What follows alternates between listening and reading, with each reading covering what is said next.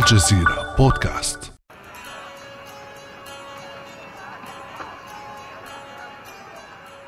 جيش كبير يحاصر بغداد حاضرة المسلمين. لم تعد النهاية بعيدة. تهديد المغول القادمين من شرق آسيا صار أقرب من أي وقت مضى. الدولة العباسية واهنة في مواجهة غزو لا يتوقف. وقد سقطت أمامه دول أخرى وهو في طريقه إلى بغداد. هذا عام 1258 للميلاد. الحاكم المغولي هولاكو يحكم القبضة على أسوار عاصمة العباسيين ولا يبدي أي رحمة تجاه أهلها. كل من يخرج من المدينة يقتل حتى لو خرج مستسلما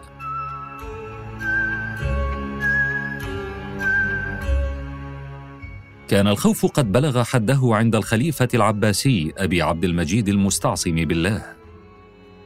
فقرر الخروج مع أبنائه وثلاثة آلاف من سادة بغداد وأعيانها. بعد يومين سيدخل المغول بغداد ويسيلون الدماء في أزقتها. سيعم القتل المدينة التي عاشت قرونا من المجد والقوة.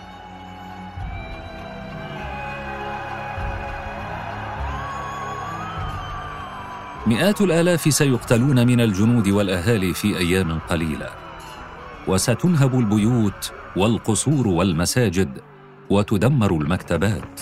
على رأسها واحدة من منارات الثقافة وهي على وشك أن تسوى بالأرض. إنها مكتبة بيت الحكمة دار العلم الضخمة التي جعلت من بغداد محجا للعلماء. وتراكمت فيها مئات الآلاف من المؤلفات والترجمات المنقولة إلى العربية عن علوم الحضارات السابقة. هذه المكتبة كانت تمضي إلى نهايتها بعد أن كانت جامعة تستقبل الدارسين على اختلافاتهم من المسلمين ومن غيرهم من العرب والعجم. أنقذ من الكتب ما أنقذ واختفى منها ما اختفى كأنه لم يكن. حرق المغول آلاف المخطوطات وخربوا خزائن الكتب. قيل إنهم ألقوا نفائس بيت الحكمة في نهر دجلة حتى سد مجراه.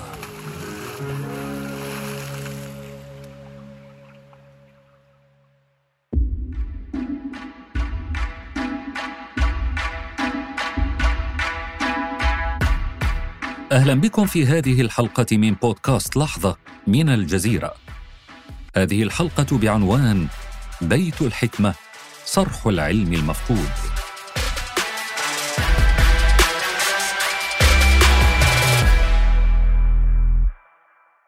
تذكر المصادر التاريخية أن بيت الحكمة كان من أكبر صروح الثقافة التي عرفها التاريخ. كان ذلك قبل أربعة قرون من غزو المغول. ما من دليل ملموس على مكان بيت الحكمة أو بنائه. لكن الحديث عن التفاصيل الحقيقية لعظم هذا الصرح وحجمه يقتصر على كلام المؤرخين والنتاج العلمي الذي خلفه علماؤه. فما الذي نعرفه عن بيت الحكمة وظروف نشأته؟ في النصف الثاني من القرن الثامن الميلادي كانت دولة العباسيين تتجه إلى قمة المجد والنفوذ. في ذلك الوقت بنيت بغداد أو دار السلام على يد أبي جعفر المنصور ثاني خلفاء العباسيين والمؤسس الحقيقي للدولة لتصبح مركز الحكم والسلطة.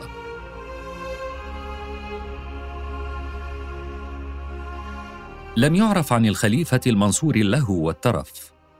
على العكس أولى اهتماما كبيرا للعلوم والأدب والفلسفة وأنفق الأموال على ترجمة المخطوطات القيمة وأمهات الكتب من تراث الحضارات السابقة. كذلك ألفت كتب في التاريخ الحديث حفظت جميعها في قصر الخليفة. وامتلأ قصره بأمهات الكتب التي جذبت العلماء ولكن كان مقتصرا دخول هذه المكتبة على الخاصة وليس على العامة. عدنان عبيدات الأستاذ المتخصص في التاريخ العباسي يعيدنا إلى تلك المرحلة في مطلع الدولة العباسية. وبالتالي لم يكن يسهل الاطلاع حتى للعلماء على هذه الكتب. وكان المنصور طبعا منشغلا أيضا في الكثير من الأحداث الداخلية والأحداث الخارجية ريثما ثبت حكمه. استقرت الأوضاع السياسية عموما بعد قضائه على ثورات قامت ضد حكمه في أصقاع الدولة. جاء من بعده الخليفتان المهدي والهادي وبدأت جدران القصر تضيق بالكتب والترجمات. بدأت الآن الفكرة بعد المهدي في إنشاء هذه المكتبة في عهد الرشيد. صار هارون الرشيد خليفة عام 787 للميلاد. صحيح أنه ورث عن والده المهدي وجده المنصور تركة سياسية مهمة لكنه ورث أيضا خزائن الكتب الثمينة في القصر وصار لزاما عليه نقلها. في الوقت نفسه راجت الترجمات وكثر المترجمون فأسس الرشيد مكتبة عامة مفتوحة للراغبين دارا رحبة للعلم والثقافة. نقل إليها كنوز القصر وأسماها بيت الحكمة. محمود علي الداوود الأكاديمي والدبلوماسي السابق يتحدث عن نفوذ العباسيين في تلك الحقبة.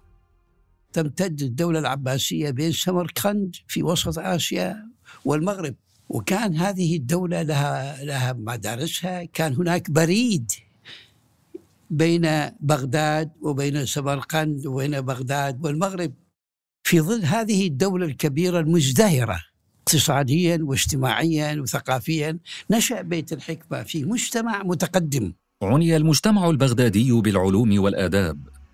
استقطب المهندسين والأطباء ونشط في كنفه الشعراء والفقهاء من كل مكان. شهدت المساجد ومجالس الخلفاء والسادة حلقات وندوات يتناظر فيها العلماء. كان الظرف مثاليا لتطور بيت الحكمة.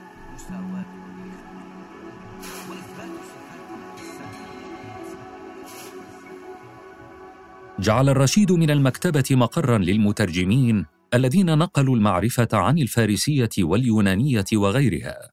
العهد العباسي الأول كان فترة نفوذ فارسي وبالتالي كان هناك العديد من العلماء والوزراء والكتاب الفرس الذين أثروا وأثروا الحياة الثقافية في الدولة العباسية وكانوا يتقنون اللغة الفارسية لذلك ترجمت العديد من الكتب الفارسية إلى اللغة العربية.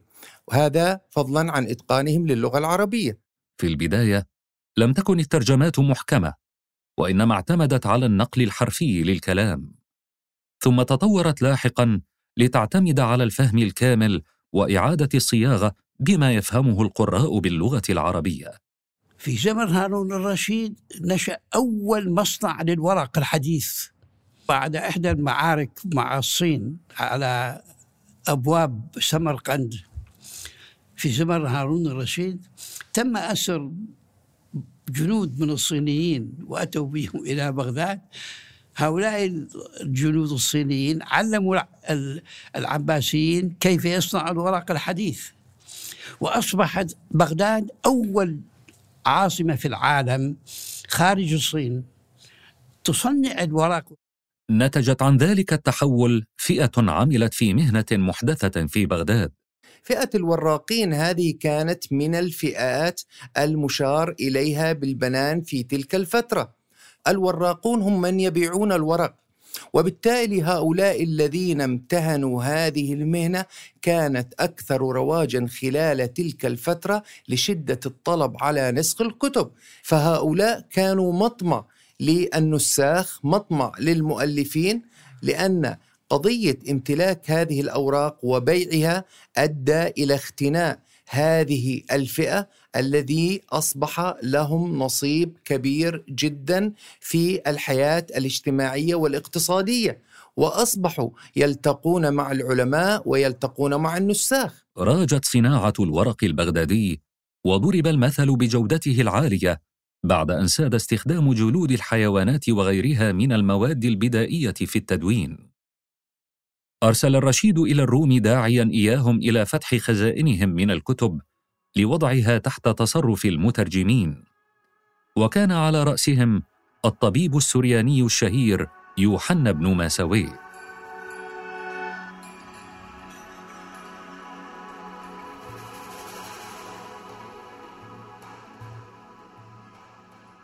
ذاع صيت بيت الحكمة مع استمرار حكم الرشيد 22 سنة.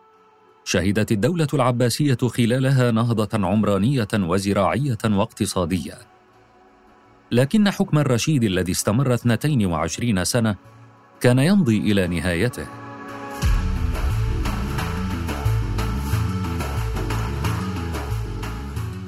توفي الرشيد فتمت مبايعة ابنه الأمين خليفة له. ثم خلع الأخير شقيقه المأمون من ولاية العهد. خلافا لوصية والدهما. دب النزاع بينهما وتطور إلى حرب انتصر فيها المأمون وقتل الأمين بعد أربع سنوات على توليه الخلافة. ما إن ظفر المأمون بالخلافة حتى بدأ عصر جديد في الدولة العباسية.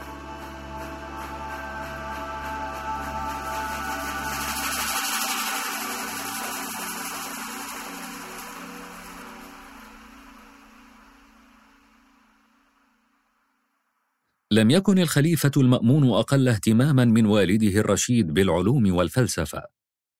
في عهده الذي استمر عشرين عاما، ازدهر بيت الحكمة كما لم يزدهر من قبل أو بعد.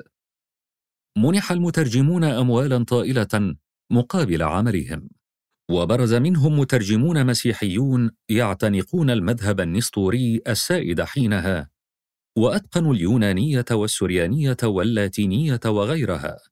منهم حنين بن إسحاق ويوحنا بن ماسويه الذي تقلد رئاسة بيت الحكمة في عصر المأمون. التلاقح الثقافي الذي حصل في هذه الفترة والانفتاح الثقافي الذي تجذر في عهد المأمون هذه الفترة كانت زاخرة بتنشئة أو إنشاء اللي هي أقسام خاصة أيضا لبيت الحكمة مكتبة بيت الحكمة لم تكن مكتبة للمطالعة والقراءة واستعارة الكتب بقدر ما كانت أيضا جامعة ومركز ثقافي يمنح الإجازات العلمية بعد أن يجتاز الطالب عدة سنوات في تخصص ما لدى معلم أو أستاذ أو شيخ يكون يتبع لهذا التخصص. وهذا بالفعل أغنى المكتبة بشكل كبير جدا وأصبحت محج. وكان آه، بكل معنى الكلمة جامعة. يجي الطلاب من مختلف أنحاء العالم الإسلامي آه، كبعثات وتصرف عليهم الدولة آه، أرزاق وتأويهم في في أماكن يعني مناسبة. درست النساء كالرجال في بيت الحكمة. تلقينا الإجازات العلمية في مجالات مختلفة من العلوم. الإجازات العلمية أيضا لم تكن مقتصرة على جانب معين كالفقه الإسلامي أو الحديث مثلا.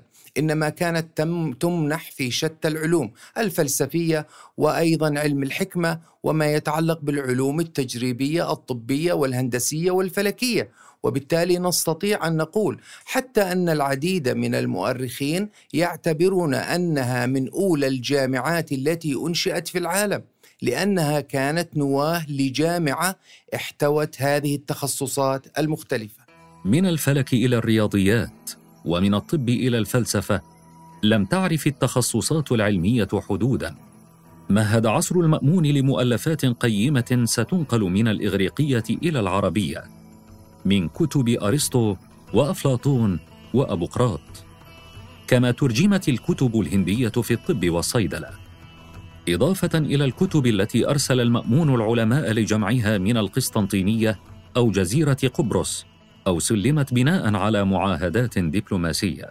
هذه المعاهدات لعبت دور كبير جدا في الحفاظ على التراث اليوناني والتراث البيزنطي لأن بيزنطة والتراث اليوناني الذي كان يحفظ في أوروبا بشكل عام كانت أوروبا في تلك الفترة لا توازي العالم الإسلامي في درجة التحضر والتطور ودرجة الاهتمام الثقافي.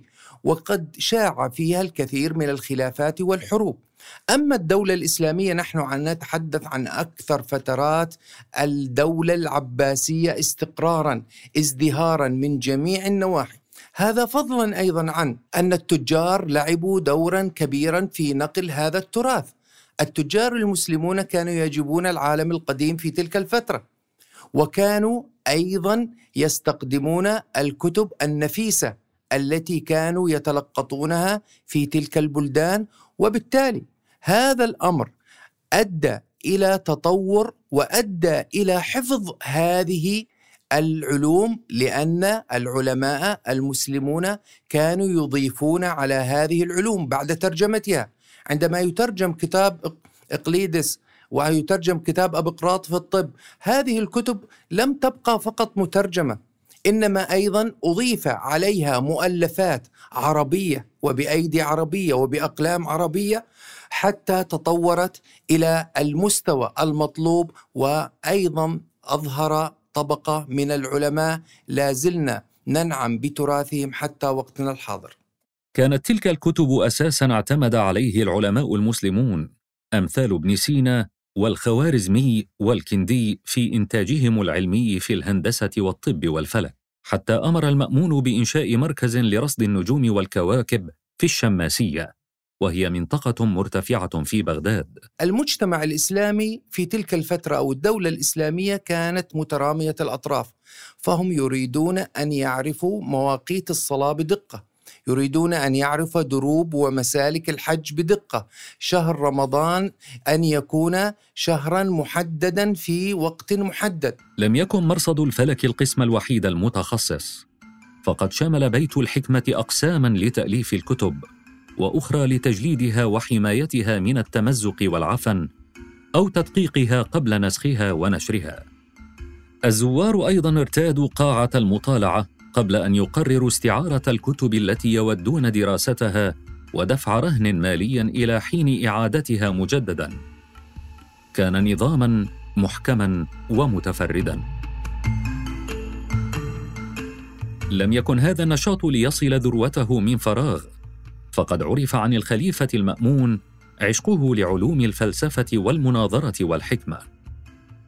ورغم الإجماع الكلي على أهمية المعرفة والعلم لم يخل زمن الخليفة المأمون من تحديات وفتن. ولعل اتباعه فرقة دينية مضت على ظهورها عقود قليلة كان أبرزها. تلك الفرقة هي المعتزلة التي ازدهرت في العصر العباسي. يعرف المؤرخون تلك المرحلة بفتنة خلق القرآن. ذلك حينما اتبع المأمون تيار الاعتزال وفرضه بالقوة على المسلمين في الدولة العباسية. لا شك أن وظهور الفتنة في عهد المأمون هذا كان له جانب كبير جدا في إثراء الحياة الثقافية سواء كان ما يتعلق بالمناظرات التي كانت تحدث ما بين العلماء وما بين أحمد بن حنبل ما بين أنصار المعتزلة وما بين أحمد بن حنبل المؤلفات الكثيرة التي ظهرت والتي تثبت فكر المعتزلة ليكون فكرا رسميا للدولة.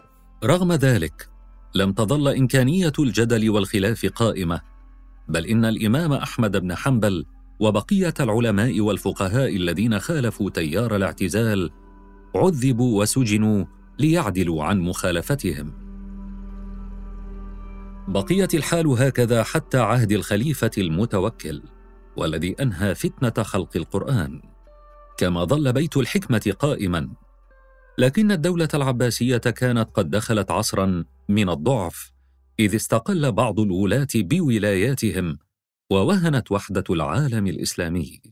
وكانت دور شبيهة ببيت الحكمة قد أنشئت في مدن إسلامية أخرى. هذه الدور العلم التي انشئت في الولايات البعيدة كخراسان وبخارى وسمرقند لا شك هذه انشئت بعد أن بدأ آه، بيت الحكمة في بغداد بدأت تضعف نتيجة لضعف الخلفاء في العصر العباسي الثاني والعصر العباسي الثالث.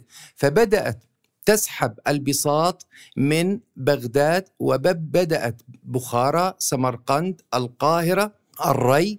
أصبحت هذه المدن هي محج العلماء بدل بغداد. لم تنقطع أرجل العلماء عن بغداد لكن لم يعد الدور آه، تلعب الدور الكافي الذي كانت تلعبه في عهد المأمون ومن قبله عهد الرشيد.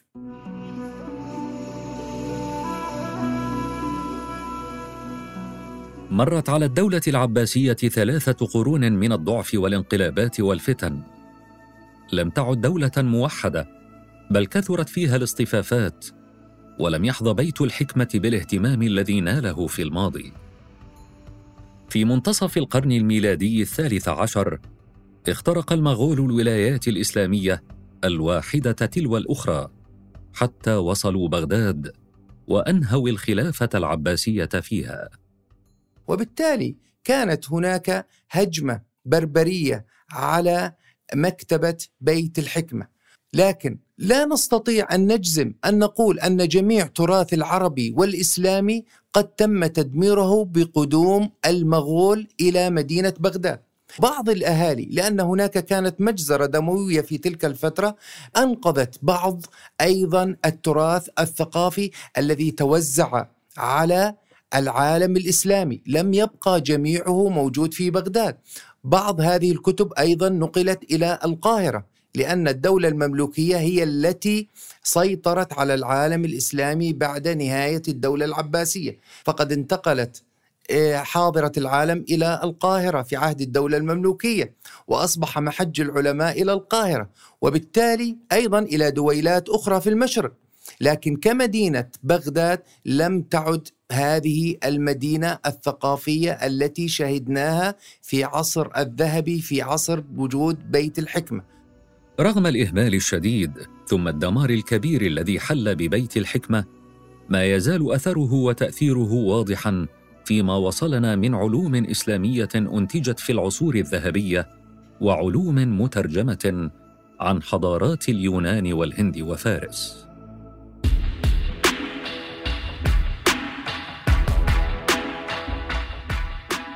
في الحلقات المقبلة من بودكاست لحظة سنروي لكم عن لحظات مفصلية أخرى من تاريخ منطقتنا والعالم. انتظرونا ولا تنسوا زيارة موقعنا على الإنترنت podcast.aljazeera.net ومشاركة هذه الحلقة مع أصدقائكم. إلى اللقاء.